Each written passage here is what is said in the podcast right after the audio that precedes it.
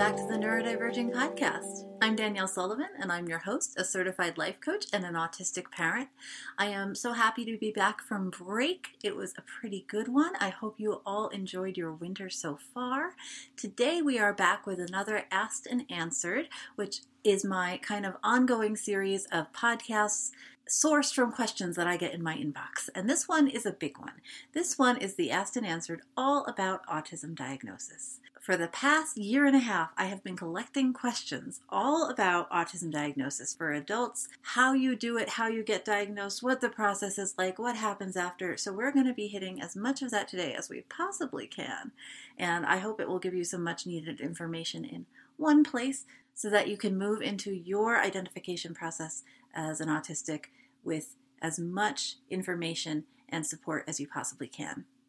Before I get started, I'd just like to thank all of my patrons for supporting this episode of Neurodiverging.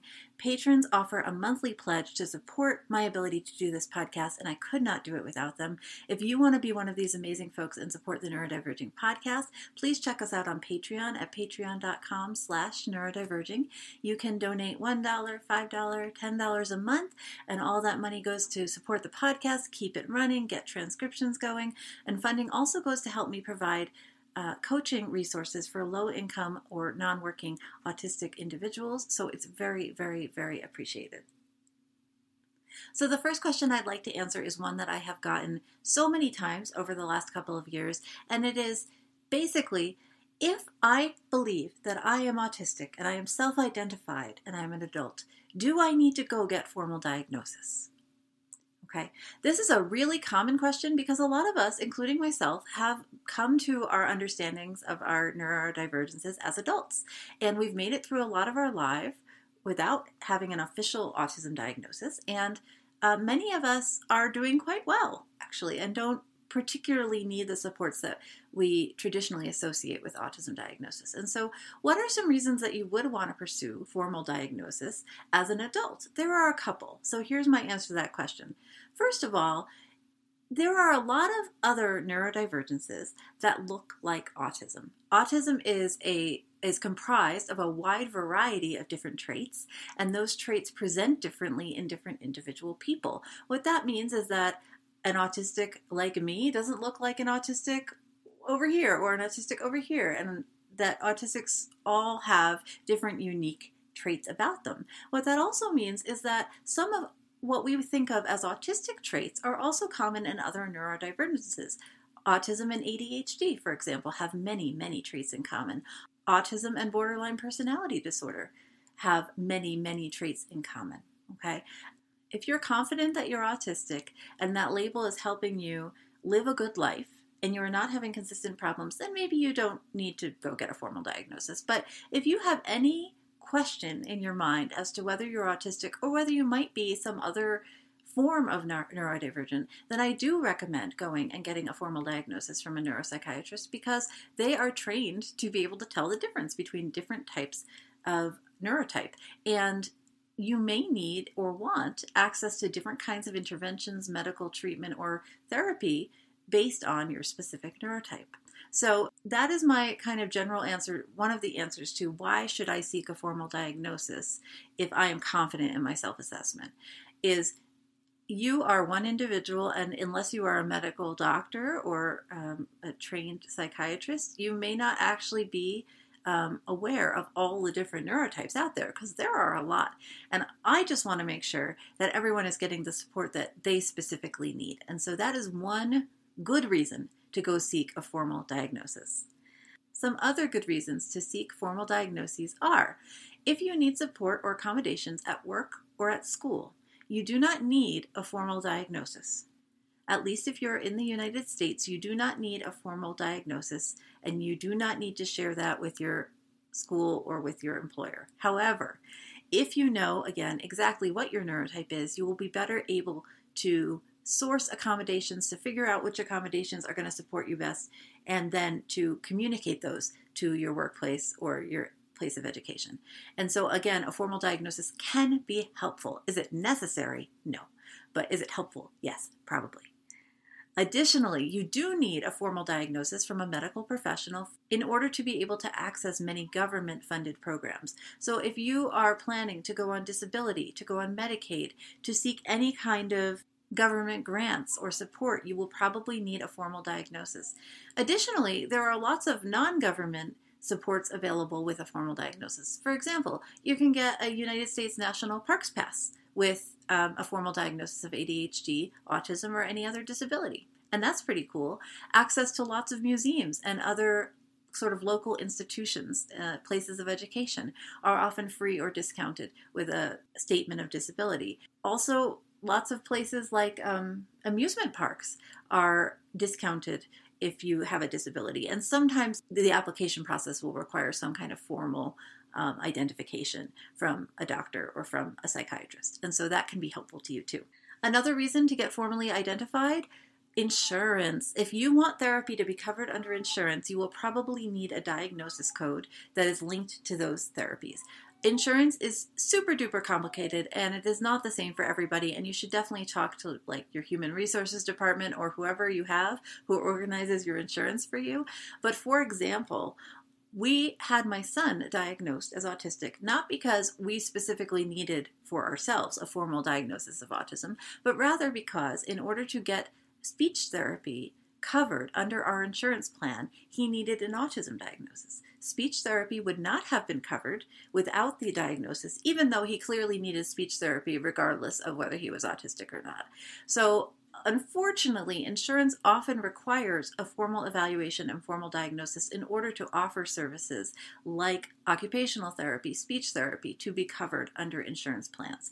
And so that is a good reason to get a formal diagnosis. This also is true for adults, that many adults only have access to occupational therapy, which is one of my like all-time favorite kinds of therapy to recommend to people because it can be so helpful for so many folks.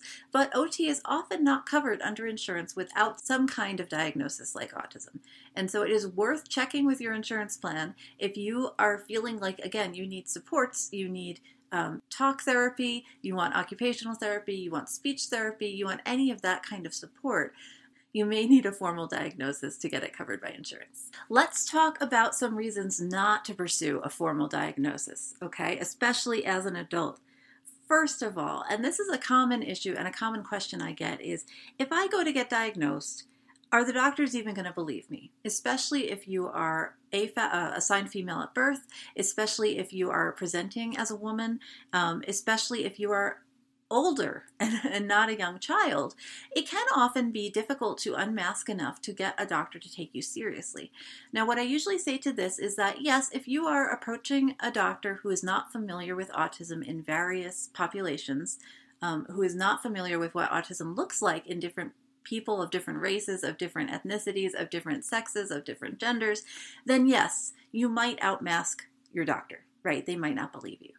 However, if you are able to get evaluated by somebody who's a neuropsychiatrist, somebody who has experience with autistic people of all different kinds, it is going to be really hard for you to outmask them. And that is because these folks are trained and have seen hundreds of people in their careers. And I can say, as someone who works with autistic people, that even though we are all different and we all have different traits that we express in different ways, there are some huge similarities among autistic people once you get to know a wide variety of us. And it is my belief that a good clinician who is properly trained and who is keeping up on autism research will be able to tell that someone is autistic even if they are masking so, so, so hard.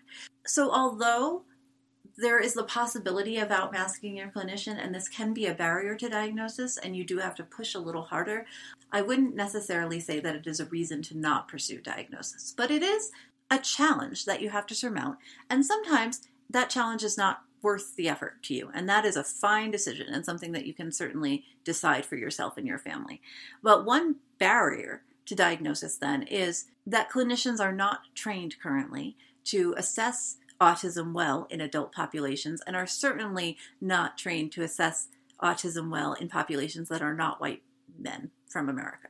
So if you are non American, if you are non white, if you are not a man, you have a disadvantage in, in many clinical settings uh, for your autism to be seen. So uh, it, it is more important that you carefully choose the clinician or the team that is evaluating you. Similarly, we have a, a parallel problem with autism diagnosis, which is that if you are not an English speaker or um, if you are not a white person, you may have trouble finding a clinician a psychiatrist, a doctor, a therapist who is of your race, your culture, your ethnicity, and who speaks your language.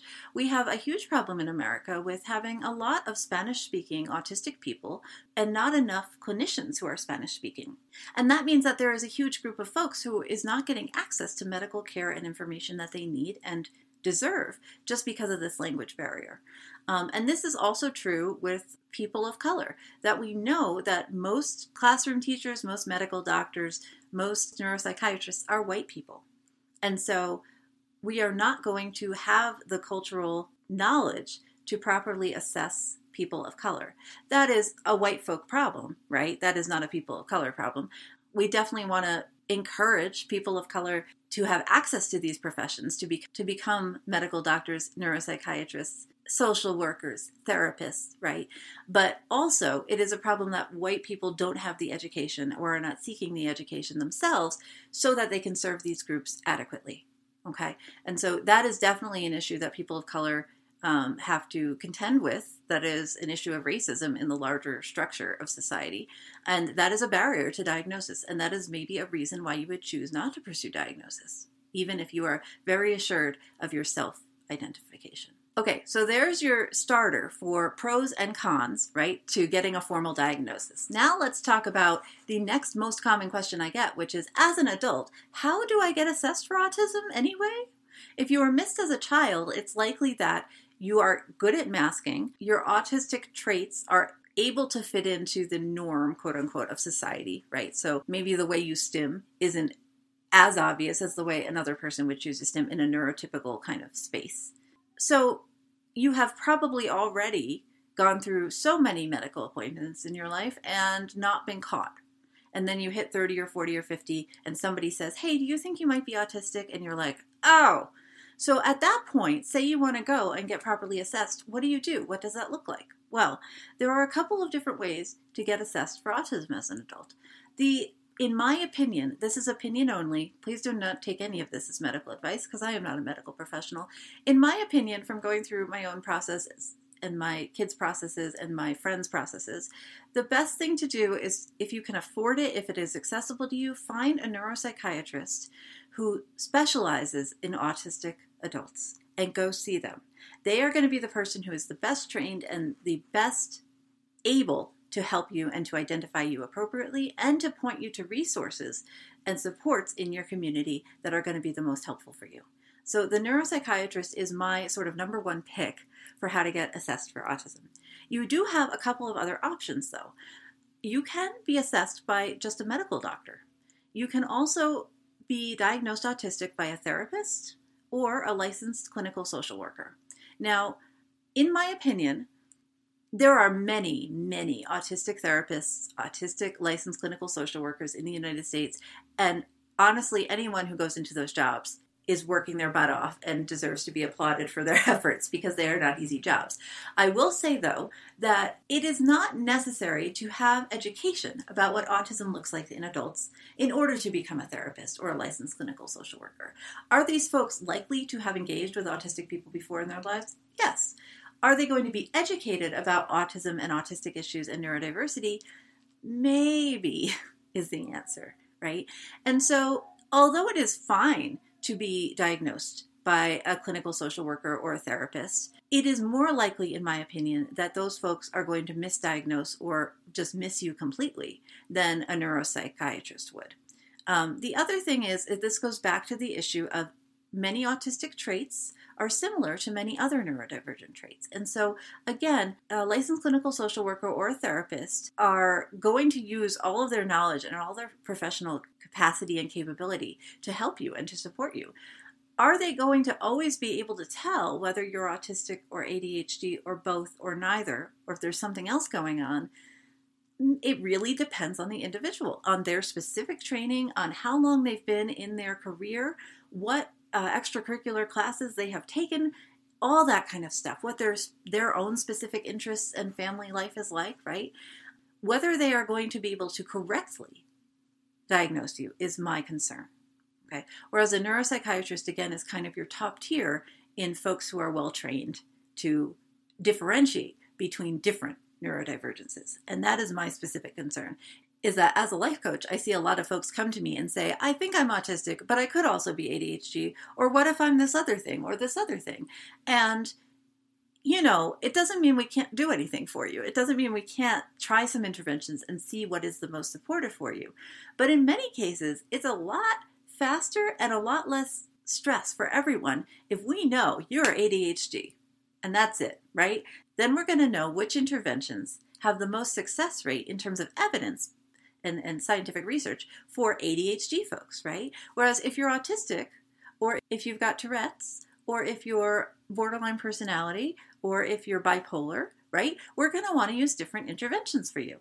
And having that specific name and being confident in the diagnosis can really help other professionals like me or your therapist or your you know your doctor or anybody know the best course of treatment or support for you. I'm not trying to say you should not get diagnosed by a therapist or a social worker, but if you have any questions about those diagnoses that you've received, if they don't feel correct to you, or if they do feel correct, but you think there's something else, right, that that diagnosis doesn't explain, then I really recommend going and, again, seeing a neuropsych or somebody with that kind of expertise so that you can just kind of double check that. Your therapist is still the best person to talk to about your mental health issues, right? Your neuropsych is not going to be able to help you as much with your mental health support, right? So I'm not trying to make a differentiation between kind of their medical ability, but rather that they have different specialties, right? And, and it makes sense to honor those specialties and go to the person who's in the best place to help you personally. Okay, so say you're going to go to your neuropsych and you want to know what is this evaluation going to look like? Well, I am here to tell you that we don't know. Why don't we know? Because there is no universally acknowledged diagnosis process for autistic adults as of right now, 2022. Isn't that frustrating? Basically, different professionals, different neuropsychiatrists will offer different sets of tests that they think, or, or diagnosis protocols that they think have the best chance in their experience of catching an autistic adult. So, since there's no standard evaluation for autism as an adult, it's really going to vary widely. I'm sorry to say. And so, it is a really good idea, can I just say, that before you schedule with a neuropsych and before you potentially spend thousands of dollars out of your own pocket to get this diagnosis, ask them what their evaluation process looks like.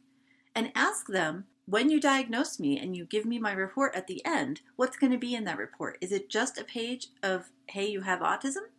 Or is it going to include potentially useful therapies, community resources, and other value in that? So you really want to know ahead of time what you're going to get out of the neuropsych you choose. And this is why, again, it's really great to know other autistic people in your community, to know where your support groups are, and to get that information one to one from other neurodivergent folks whenever you can. Now, since there's no standard evaluation, here are some common tools that professionals will use to evaluate autism in adult. First, they will ask you a lot of questions about your lived experience.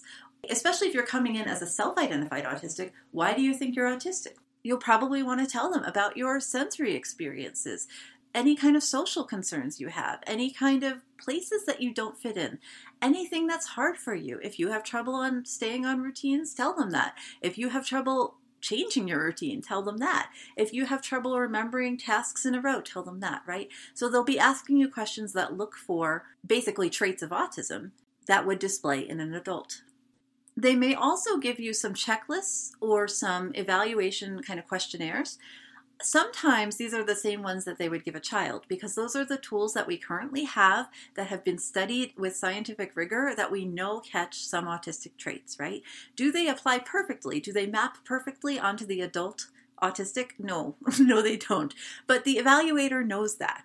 And they are going to be offering questionnaires that they feel, from their wide experience, still give them information about your neurotype. Some of the evaluation tools that they are going to offer you may be the same screening tools that you took online when you were first trying to understand your neurotype and kind of what was going on with you. So they may be familiar, but it's still helpful to fill them out, talk to your doctor about them, because they give the doctor really good information about how you behave, how you think, and whether those traits correlate with autism or with, with another kind of neurodivergence. I had one question which I thought was really interesting, which was does the evaluation for autism include any physical motion or behaviors? Or is the doctor looking at your gait, your speech pattern, your and the answer is basically no, that most doctors don't have any official tests that you're going to take to look at how you walk or how you talk or how you speak. This is different for some children. If you go to a child's autism evaluation, often there will be a whole team there and there will be a psychiatrist, an occupational therapist, a speech therapist, a physical therapist, all on the team. The physical therapist and or the occupational therapist may ask your child to do certain tasks to assess where they are kind of on the growth scale. Are they picking up fine motor skills at roughly the age they're supposed to? Are they picking up gross motor skills like walking and crawling at roughly the age they're supposed to? They may look for retained infant reflexes, um, especially physical therapists will often do that. There may be some evaluators who do this with adults as well, but I have never heard of that.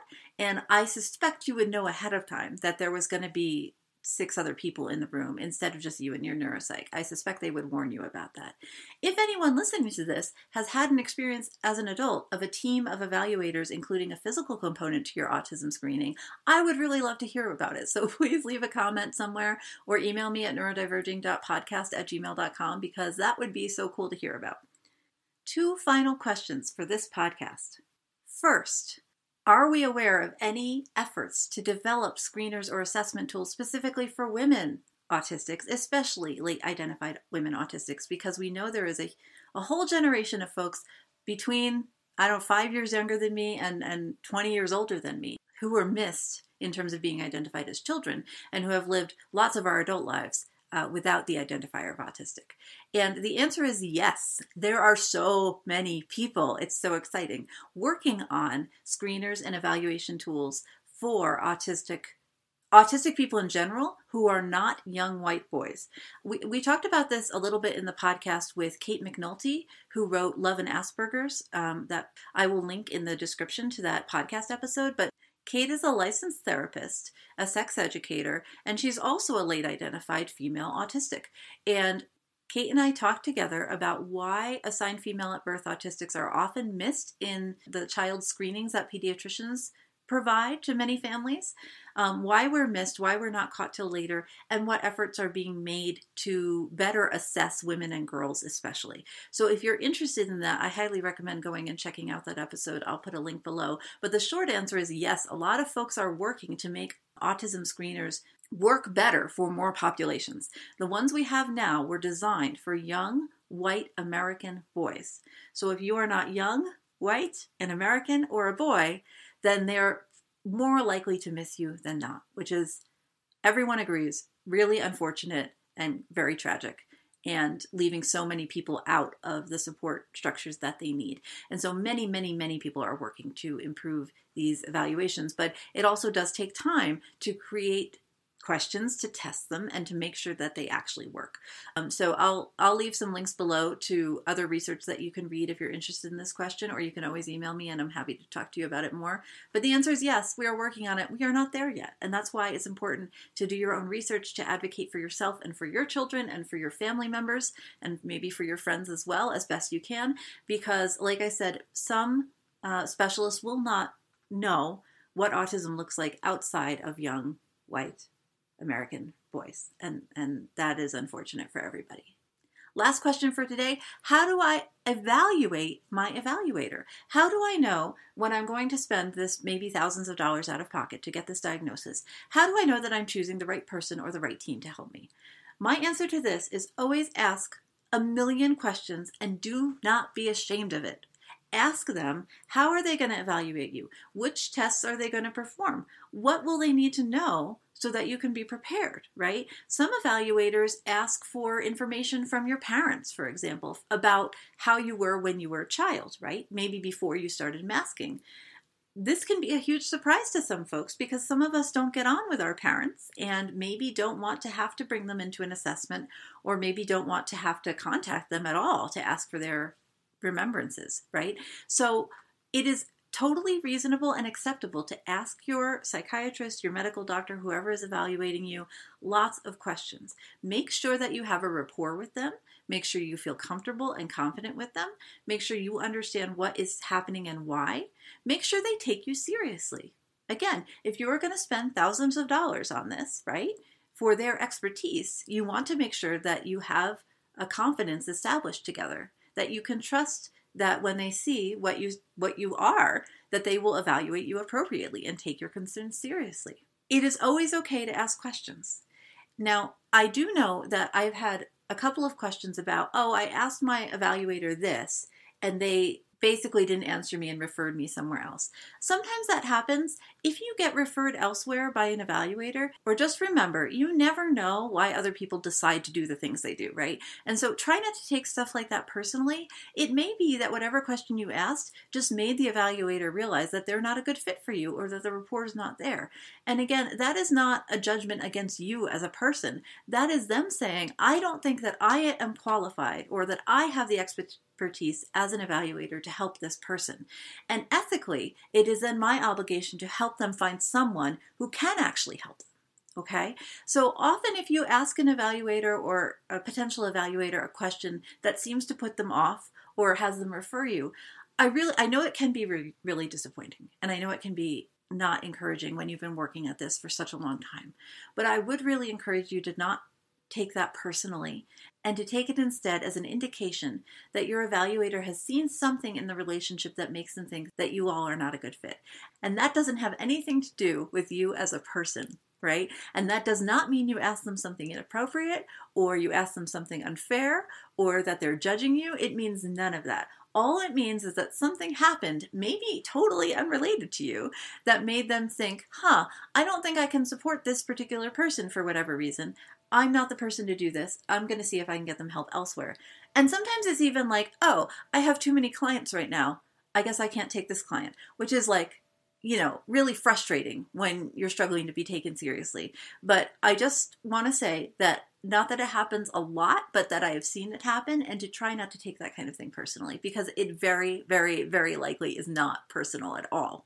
It is just a fluky thing that happens sometimes. And sometimes it's because ethically that person thinks, that evaluator thinks that they are not the person who can help you best. And it is our responsibility as uh, professionals, whether we're a coaching professional or a medical professional, to always think of the client first, to always think of the patient first, and make sure that what we're doing is appropriate for that patient. Okay, and so if a if a evaluator decides that they are not the appropriate person for you, they are trying to do something in your best interest, even if it's frustrating for you, which I do understand very much. And I want to thank you so much for being here with me today. If you have enjoyed this episode and you think it has been helpful, please go leave us a rating and a review on Apple Podcasts or Podchaser, any other streaming service with ratings. It really helps other folks find this podcast and I really appreciate it.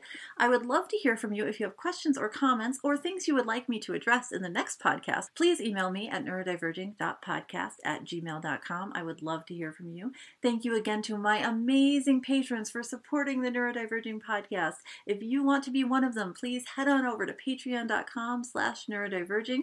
We would love to have you. There are so many perks that come along with being a patron depending on how much you pledge. You get behind the scenes footage, after shows for each podcast, and many, many other cool things. So please go check it out. Thank you so much for being here with me today. And please remember, we are all in this together.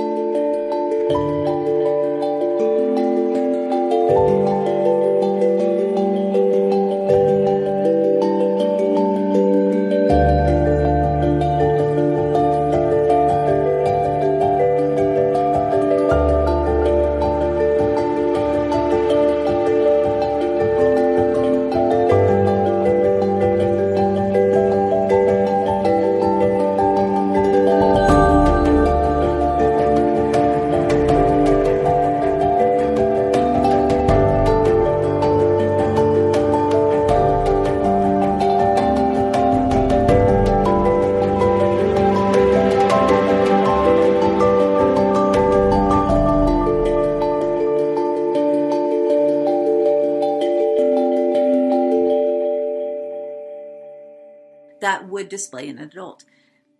That would display in an adult. Try saying in an adult like three times fast. They are looking for traits of autism as they would be. Is there another way to say this? I'm just gonna I'm just gonna make it work with that. We're just gonna cut it.